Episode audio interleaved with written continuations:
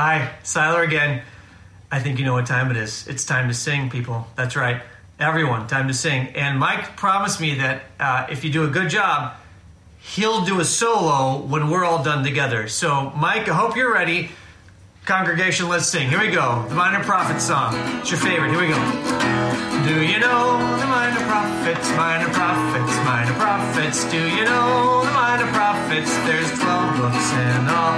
Hosea, Joel, Amos, Obadiah, and Jonah, Micah, Nahum, Habakkuk, and Zephaniah, Haggai, Zechariah, Malachi. Excellent job. All right, Pastor Mike, it's your turn. Here we go.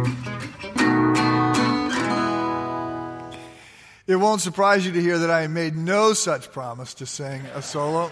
and indeed, uh, I sang a solo a couple months ago, if you were here, and no one wants to hear that again. So, uh, my one response to this video is uh, to start looking for a new student ministries pastor. So, perhaps Siler has less job security than he thinks.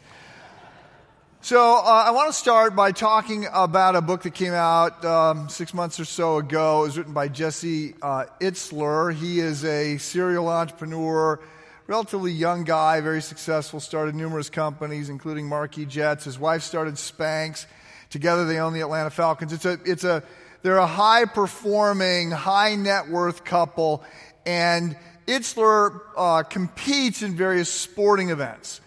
And he, he talks about being in a hundred mile race a while ago. He was one of eight runners that were part of a tag team in this race and they had brought support. They had, uh, they had tents, they had uh, chefs, they had masseuses, they had all this stuff to compete in this race. And they were running alongside uh, one guy who ran the whole 100 miles by himself with no support and finished about the same time that they did, although he had broken bones in both of his feet during the race, and he, can, and he, he still finished. And Itzler was fascinated by this guy because he said, I think I'm sort of a high performing guy, and yet I'm nothing like that. Clearly, there's another gear. I haven't found it. How, how do you do something like that? So he looks this guy up, and uh, eventually, excuse me, he hires him to come live with him for a month and to train him. So this guy turns out had been a Navy SEAL just out of, uh, just retired. And so he comes and lives with uh, Itzler and his family. And the first day, I'm sure they have a big house. He says, the first day I'm supposed to show up at our, at our gym workout room at four in the morning. He says, I get there. And he says, uh, Seal, and that's what he calls him. He doesn't use his name, and he doesn't say the Seal. He just says Seal. Seal said, okay, uh, do 100 pull ups. And uh, Itzler says, well, I, I, I can't actually do 100 pull ups. And uh, and Seal said, Oh, you don't understand how this works. Do 100 pull ups. Uh, I, didn't, I didn't ask you for an excuse. Do 100 pull ups. And he goes, But I, I, I can't. And he goes, Do 100 pull ups. And he said, So it took him two and a half hours, but he eventually got 100 pull ups in. And then uh, Seal said, Okay, we're going to go for a run, 15 mile run, go um, get ready. And so he said, I went upstairs, changed. It was because it's winter, it's 15 degrees out. He goes, I come down, I'm bundled to go out on a long run. And he said, and there stands Seal in shorts and a, and a tank top. And I said, it's, it's, uh, it's, it's cold out. He goes, I don't do cold. He goes, but uh, it's, it's, it's 15 degrees out. You're going to freeze. He goes, I'm fine. He goes, but but it's 15 degrees. You can't just say that you're not going to do cold. He goes, Oh, yeah, no, that's, I'm, I'm, I'm fine. You can bundle up if you want to, but I don't, I don't need to. So, this is, uh, you know, you read through the book, this is what this guy does over and over. So, I didn't read the book all the way through, but I love this kind of stuff. I love the, grit and gravitas and make it happen and, you know, just keep gutting it out and finding a, finding a way to get things done. If you like that stuff, you will like the book of Joel. Because there's a sense in which Joel says, do 100 pull ups. Uh, now, it's not what he says, but what he does say, as many of the prophets say, is okay, um, raise your game. Uh, it's time. Uh, love God, serve others. Uh, stop being so selfish and hard-hearted. Right? You need to you need to prioritize your pursuit of God, and He's not particularly interested in a lot of excuses. So, we're in the series 12 Minor Prophets. These are the small books at, at the very end of the Old Testament. The Old Testament is not written chronologically, and so these books are gathered together because they're short. They're called minor prophets, not because they're less important than the major prophets, Isaiah, Jeremiah, Ezekiel. They're called minor prophets because they're short. And I'm aware that some of you wish that my sermons were a little bit more minor in their uh, delivery, but uh, too bad. So, Joel is unique among the minors for a few reasons. First of all, he, um, he is one of the prophets that actually does look to the future. Most people, many people think that the prophetic books are all about what's going to happen in the future. Not really. There's less foretelling of the future than there is forthtelling of truth. And so, what you mostly get from prophets is, like I said, love God, serve others, right? Don't be hard hearted, do the right thing, uh, be generous, don't be so selfish. So, that's mostly what you get. Occasionally, you do get some foretelling. And you get some foretelling in the book of Joel. Uh, he is going to look ahead and he talks about the day of the Lord and he talks about things that are, that are going to be happening. Uh, a second reason the book of Joel is, is unique is that we don't really know when it was written. Uh, it's hard to date the book, although he quotes from a lot of other prophets, and so we know that it has to be after them, after they were written, and so we, we end up pushing it later, probably after the Jews had returned from exile in Babylon, but we're not sure. And the third reason that the book of Joel is unique is that no sin is mentioned that he is calling them out on. It's as if he says, You know what's going wrong. You've read the other prophets right? There are patterns and habits. I don't have to point these out. I'm going to talk about what you need to be doing in light of the fact that we continue to see these patterns of wrong choices. So, what you get in Joel, and by the way, it's a hard book to read. Uh, it's written in a poetic fashion, and he bounces back and forth between past and present and future. And it's, it's, a tough, it's a tough code to crack, but when you, when you get it, then what you realize is that Joel is saying um, there's bad things coming. Uh, you, have been, you have been doing bad things. Bad things lead to bad things. Bad things are in the pipeline. But if you will repent, if you will turn to God, if you will chase after God, it will be okay for you. Come what may. The bad may still come, but it will be okay with you if you know God. So, chapter one, there's three chapters in the book of Joel. Chapter one opens with Joel uh, talking about this day of the Lord, which is sort of symbolic for judgment from God that is coming. And he talks about the day of the Lord looking backwards to the eighth plague that had hit the Egyptians back during the time of Moses. There had been 10 plagues. The eighth plague had been a locust invasion. And he talks about that in terms of explaining what is happening to them at that moment because they also are experiencing a similar day of the Lord. So the book of Joel opens, chapter 1, verse 4, with him describing what's going on. The cutting locust, what the cutting locust left, the swarming locust have eaten. What the swarming locust left, the hopping locust have eaten. And what the hopping locust left, the destroying locust have eaten. So the, the Jews are subject to a locust invasion. And uh, he will go on to say, Those that have passed out from drinking too much, you need to wake them up and tell them to start crying because all the crops, all the grapes have been gone. There's no wine coming. And uh, the farmers, you need to say, uh, there's, no, there's no grain, there's no crop left, there's no crop to eat, there's no crop for, to plant for next year, there's no crop for sacrifices, there, there's, there's nothing to feed the cattle. But it doesn't really matter because there's no water anyway, because the locusts have taken the water also. And so this is a bad moment that they are in. And uh, I didn't really appreciate a locust invasion because I'm a, you know, 20th, 21st century suburban guy. Haven't done a locust invasion. Um, but old National Geographic magazines and Google will, you know, clue you in. So here's a picture of a locust. Looks very much like a grasshopper. Uh, there are other locusts that look a little bit more like a grasshopper in um, battle armor, but they look sort of like this. And uh, here's the two things you need to know about locusts one is that they eat their weight in food every day, and secondly, they multiply very quickly. So there was a locust invasion in this country in 1915. And um, so that you read the biology, the biologist reports, and they said just sort of what we got from Joel in, in chapter 1, verse 4. Initially, uh, locust hit, and they, they, they hatch, and they're like ants, and they're eating everything on the ground. And then they start to hop, and they get up a little bit higher, and they start to eat everything that's mid range. And then they start to fly, and they get into the trees, and they, and they eat everything in the trees. And uh, then he said, after they had eaten everything outside, like everything outside, they came inside and they ate all the food, including the curtains, you know, the bedspread. They ate everything.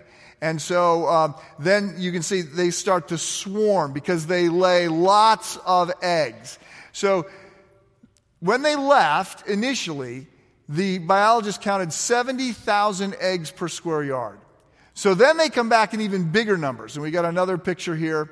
Uh, it, it just, they, they darken the sky because there are so many of them. So you might be thinking you're having a bad day. You know, your cell phone isn't fully charged and the line at Starbucks is long and, you know, wow, it's a bad day. So this would be a worse day.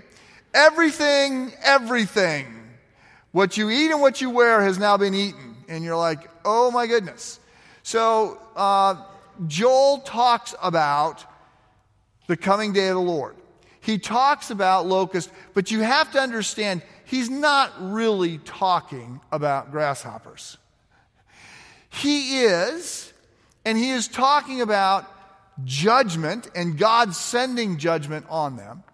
He's also using locust as a metaphor for sin that gets out of control it multiplies, and the downstream just takes over. And so he talks about locust, metaphor for sin, coming judgment, and he says to the people, You need to repent. That's chapter one. Chapter two is sort of more of the same. Another discussion about the day of the Lord, only this time you think uh, he's talking about locust, but he's not. He talks about an army too many to number that, that uh, blackens the sky and that destroys everything in its path. That sounds like the locust. But he's actually talking about the Babylonians, and he's not looking backwards. He's talking about a coming judgment by the Babylonians.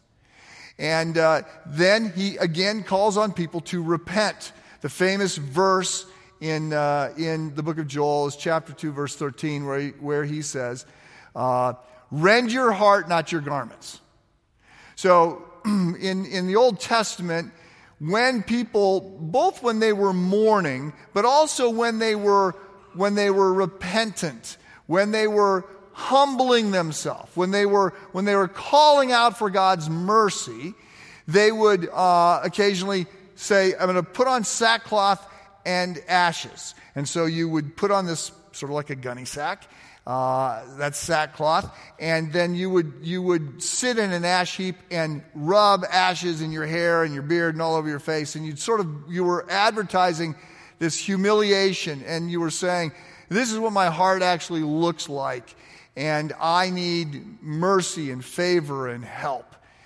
And you would often rip; they would rip the sackcloth and so if you, if you heard also blasphemy, you were supposed to rip your clothes and, and sort of and, and, and to disassociate yourself with that. So what, what is happening here is God, through Joel, says, look, rend your heart, not your garments. I'm not interested in a show of remorse. I'm not interested in weeping. I'm not interested in theatrics. I'm not interested. I'm interested in repentance, which is a it is a change of direction. So the call to repent is stop going in the wrong direction, stop doing the wrong thing, turn and go in the right direction. And then the rest of the book uh, unfolds in poems. One of the poems Uh, there's three of them. One of the poems uh, looks back to the Exodus and to the golden calf, uh, where the Jews melted everything down to a golden calf and began to worship it. But but Joel says, look, when they repented of that, God was merciful. And he says, God will be merciful. It doesn't matter what you've done, God will be merciful. You can turn to God, He is for you, and He will meet you. So he's, he uses that situation to say, God is merciful if you will repent. If you will turn to Him, He will receive you. The second poem is a, is a prophecy about Pentecost. He says, There's a day coming when, uh, when my spirit is not simply going to fill the temple, but it will fill hearts. And that's what happens on Pentecost when the Holy Spirit comes. And then the third poem talks about a coming day when the earth will be restored. So the land has now been decimated, stripped clear by these locusts. He says there's a coming day when, in fact, uh, a new Eden will appear, a new garden, and, and God is going to restore things. So, the question when we are doing Bible study is what does this mean to me? Right? The first question is always what does it mean? What did the original writer intend the original reader to understand? But then after you understand that, and, and in Joel that's, that takes some work because it's poetic and there's a handful of things going on. Once you understand this is what the original readers would understand by this, then the next question is so how does that apply to me? What do I do with this truth, with this insight? So when you go to Joel, there's, there's a handful of things that initially um, emerge. For instance, one of the points that Joel makes is you may think you have lots of problems, you really only have one. Right? Our problem is that we're not seeking God. So, so Joel talks about a locust invasion, he talks about a Babylonian army coming, he talks about all these different problems, but the solution is always turn to God. Right? Your problem is you're not trusting God. Turn to God. So that's a, an idea there. A second idea is that um, much of the time that we suffer, we are suffering because we are downstream of our sin. And our sin sort of swarms and it gets out of control like the locust and it decimates things. So sin is ultimately self destructive and stupid behavior. It's not that God came up with an arbitrary list and, and just said, do these things, don't do these things. Now, descriptions of sin is God saying, okay, I created the world, I created the world, it reflects the way my life, my being is ordered. This is the way it's going to work. So if you do these things, it's much more likely to work for you than if you don't. There is the fact that the world is broken, and not all of the suffering that we incur is because of our sin. But a lot of the times that we're suffering, we're suffering because sin is stupid behavior, and it, and it has a really high idiot tax. It never advertises the full uh, cost. It always tries to undersell. It's not going to cost you that much. You could do this and it, you're not going to get caught or it's not going to be that bad. It never advertises the full effect. And if, if we could see, if we had clarity, all, all knowledge, and if we had a heart we could actually perfectly control and perfect willpower, we would never sin. Because we'd go, well, that's just stupid. We, we, we don't want to do that. Why would I do that? Why would I, why would I punish myself that way?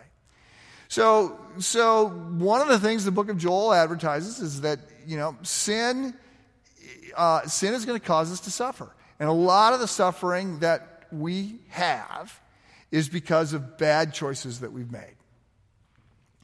However, there's a third point in the book of Joel, which says uh, there are times when what we suffer is God's judgment. So, the downstream effect of sin is sometimes, theologians refer to it as the passive wrath of God. God doesn't intervene. If you if you cheat on your taxes and you get caught and you get fined and you, or you got to go to jail or whatever happens, God hasn't intervened to zap you and give that penalty. That's just the penalty of the sin. So that's passive wrath of God language. Sometimes, I don't think very often, but sometimes we see, as in the book of Joel, God sends a locust plague. and this is not the direct result of the sin that we have done. It is, it is God intervening. But Joel makes the point even this is a loving act of God. Because, because the Jews were headed in the wrong direction. And he's like, I'm going to stop you. It's like parents stopping the three year old that keeps wanting to run down the driveway and into the street. He says, No, I'm, I'm not going to let you do that. I love you too much. So I am going to, I'm going to discipline you to keep you from doing this. You don't like it, but it is actually a loving act. So we get this and, and other things in, in the book of Joel. I just pause for a second here and, and ask you do you process your life often enough to figure out when you're paying an idiot tax for your sin? Or when God may be trying to redirect you? I'm not going to claim it's easy to figure this out. Sometimes it's very confusing. But one of the things that we are expected to do is to reflect and to process and to listen to God and to pray and, and to, to be aware so that, so that we can learn some things and make better choices. If I was going to single out a couple action items from the book of Joel, I would actually go in a slightly different direction. There's two that I think uh, are setups for us to lean into. The first one is repentance. So, Joel chapter 2, verse 13, it's, it's in other places throughout the book of Joel, but the, again, this is the, this is the money verse. Uh, rend your heart, not your garments. The suggestion is that we are to repent and that there's a way to repent that's wrong as opposed to the way God is expecting us to repent. So um, I suspect that if anybody can repent poorly, it's us because we live in a culture that we don't really want to ever take responsibility for our actions. Uh, in a litigious culture, people don't want to take responsibility for their actions because they might get sued for their actions. And so there's always a, you know, waivers and distancing and all of that. But, but we also live in a culture that doesn't suggest that there are absolutes, right and wrongs. And, uh, and about the best we can get is this famous line by Ron Ziegler, 1973, Richard Nixon's press secretary. He's getting grilled about Watergate. And he makes this line that is just lived on and on. He says, finally, yes, mistakes were made. Okay, so so it sounds like a concession. Okay, yes, I'll admit mistakes were made. But not really. Okay? Saying mistakes were made isn't saying I made mistakes. And it's not saying, oh, I sinned. Right? It's saying mistakes were made. Maybe by me, I'm not going to admit that, and I'm certainly not going to say that the mistakes that I made were sin. Repentance is not saying mistakes were made. Repentance is owning this. So there's other things we can say about repentance. First of all, it's, it's a big deal. Uh, the first word that Jesus gives us um, in the New Testament is repent. It's the first thing we hear from Jesus repent. Uh, Martin Luther, the first of the 95 theses that he nailed on the door of the church in Wittenberg, Germany, was uh, repentance is the entire Christian life. All of the Christian life is one of repentance. He's saying it, this is not a one time activity, it is a posture that we adopt. It's a posture of humility. Repentance is not being sorry that we got caught. Repentance is not even simply just being sorry for the sin that has happened. Right? Repentance, repentance goes beyond that. I was reading a. Um, I, I started thinking about repentance about six months ago because I heard a very powerful sermon out of Psalm 51. And then uh, re- more recently, I was reading a novel, uh, a mystery, in which the, the, the protagonist is, uh, an, is an Anglican priest. And uh, he's trying to figure something out, but in the process of the book, he, uh, he commits adultery. And he goes to his superior to confess this. And his superior prevents him from repenting. And he said, Look, um, at this moment, you are really sorry that this happened. And you feel poorly about it, and you feel embarrassed, and you feel shame, and you are really worried because you believe that what you have done is, is now a, a, a, a wedge between you and God, and that God is not going to bless you until you repent. And he said, Yeah, I'm not going to let you do that. He says, Because that's, you do not fully understand, one, why you did this, but secondly, there's no sense of grieving the fact that you have grieved God. Right? You, you see, you're seeing this very selfishly. like, I committed a sin and now I'm in trouble and, and this is, I, I wanna, I wanna be, I wanna be right. I want God to look with favor upon me. And, and, and the, the, the superior, the religious superior says, look, this is religion. That's not the gospel. That's not, that's not, that's not, that's not what we preach and proclaim. That's just trying to manipulate God. Okay, I did this. I did this, and so because I did this, I got to do this. But if I go to church, or if I pray, or if I fast, or if I give money, or if I serve, or if I do something to balance this out, then God will look at me and will be in favor of me again, and He'll bless me. And I want God's blessing, so I'm gonna I'm gonna rush to repent. And repentance is not trying to manipulate God, and repentance is is has in it an awareness of our sin and the effect of our sin. So, Tim Keller has been writing about repentance um, for some time, and he points out that, that religious repentance is something that we generally don't like to do. It's, it, it's, it's, it forces us to sort of knuckle under. It forces us to admit our shortfall. It forces us to, to, to try and placate, to pay a penalty, to do something to get right with God. And he said, true repentance, gospel centered repentance, is, is, is everything that is involved in turning back to God and leaning into God and being reminded that God is a God of grace and a God of love and that, that He knew the worst about me and has already declared His love for me. So I'm not, I'm not hiding something from God and hoping that God doesn't know this or somehow trying to make up for it. God knows the worst about me, but God is gracious and merciful and loving. And, and when I turn back to God and I lean into that grace and mercy and love, right, there's joy there. There's, there's relief there. And, and so repentance is, is a posture that we adopt to stay in that space of knowing and leaning into God's love. So,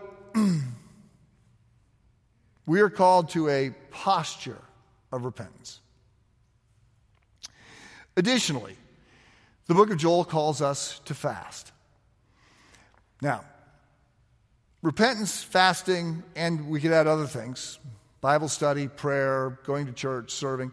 There's a whole number of things that we do that are spiritual practices or habits or disciplines that, um, that position us. It, it, there, it, is, it is an effort to control the things that we can control, to position us to be in the right space humbly and spiritually before God, so that God will do the things that we can't do.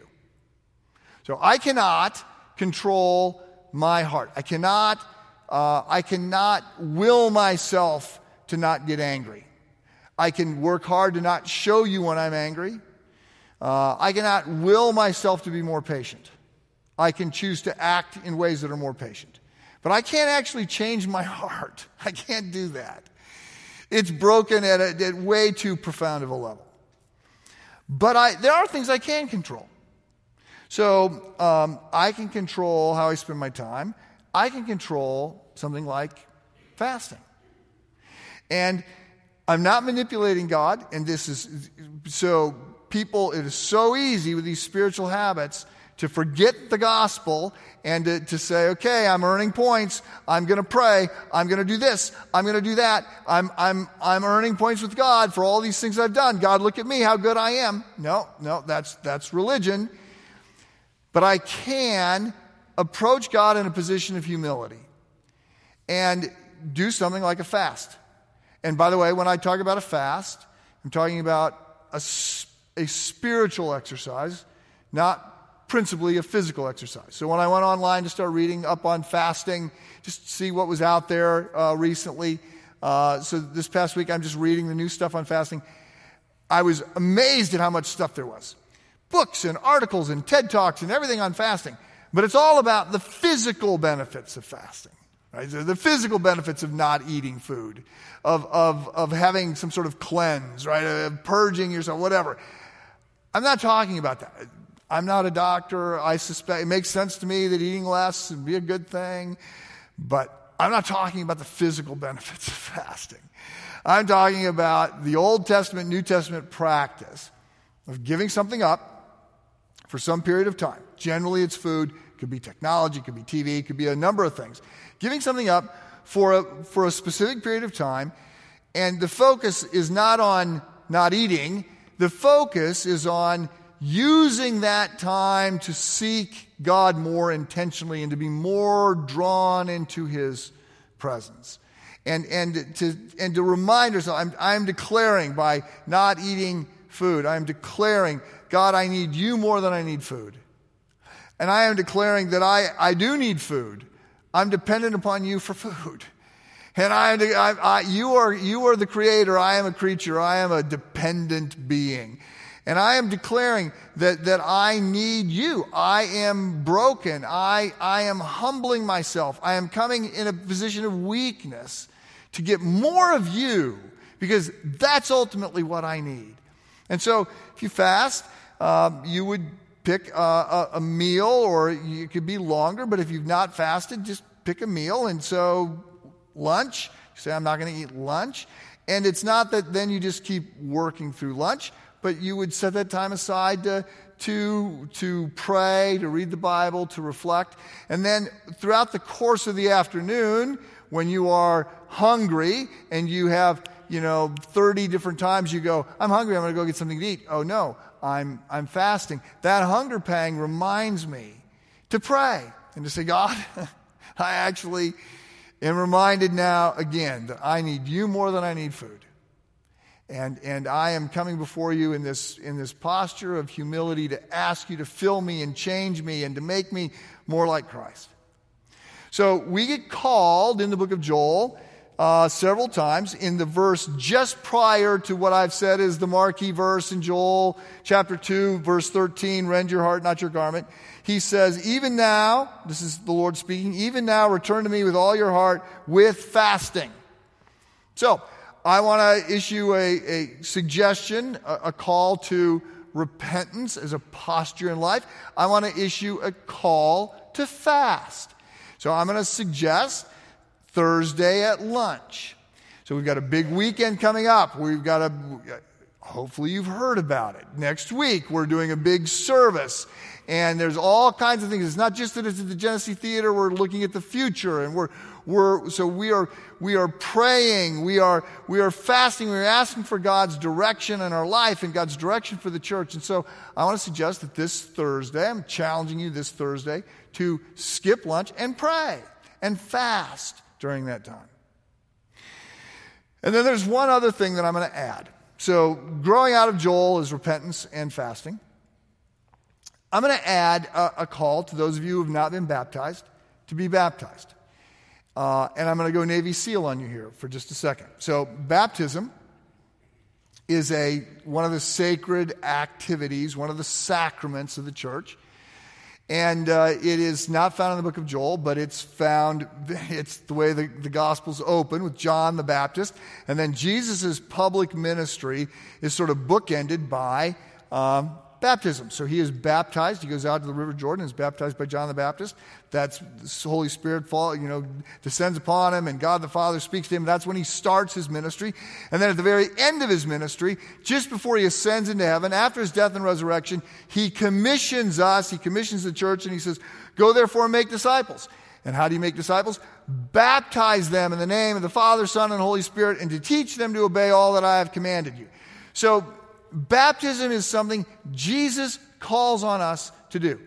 And so I'm just going to say if you are a Christ follower and you've not been baptized, um, that doesn't work. There's, there's really no category for that in the New Testament. People who identify with Christ have publicly identified with him in baptism. And it's not that the, ba- the act of baptism actually makes us a Christian. It's not that the water washes off our sin, but we, we symbolically wash off our sin. We symbolically go under the water and dying with Christ. We identify with him then in his resurrection coming out of the water. And this is something Jesus tells us to do. So, like, like SEAL, uh, it's not do 90 pull ups, it's get baptized. And then I occasionally hear, well, it's not at a convenient time, or I really don't look good with wet hair, or, you know, whatever. I just like, no, stop it. I'm not, we're not having this conversation. This isn't an optional conversation. This is, if you are a Christ follower, get baptized. So we have baptism coming up February 25th, so a month from now, and you can sign up today uh, to be baptized on February 25th. It's one of the two big baptisms we do. We do others, but it's one of the two big baptisms we do. So, um, the book of Joel says, uh, look, raise your game. you, we can't control a lot of things, but there are things that we can control. There are things that we can do. So he says, prioritize God. Repent. Have a posture of repentance. Fast. And I'm saying, yeah, and follow Christ. Lean into the things that Jesus has given us. So, um, well, let me pray for us. Heavenly Father, uh, thank you for the gospel. Thank you that, that, uh, that we can come with a gospel informed repentance to remind ourselves of your grace, your, your love, your care for us. You know the worst about us. Help us face the worst about ourselves and to adopt a posture of humility and dependence.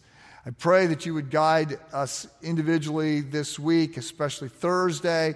Pray that you would guide us and direct us as a church as we come uh, into this new season. Um, Father, I pray that, um, that those who are sitting on some sort of proverbial fence trying to decide whether or not uh, they're going to be a Christ follower, that this call to baptism would, uh, would be the right time to say, okay, I'm in. And uh, you would guide them to that direction, bring them to yourself. We ask all this in Jesus' name. Amen.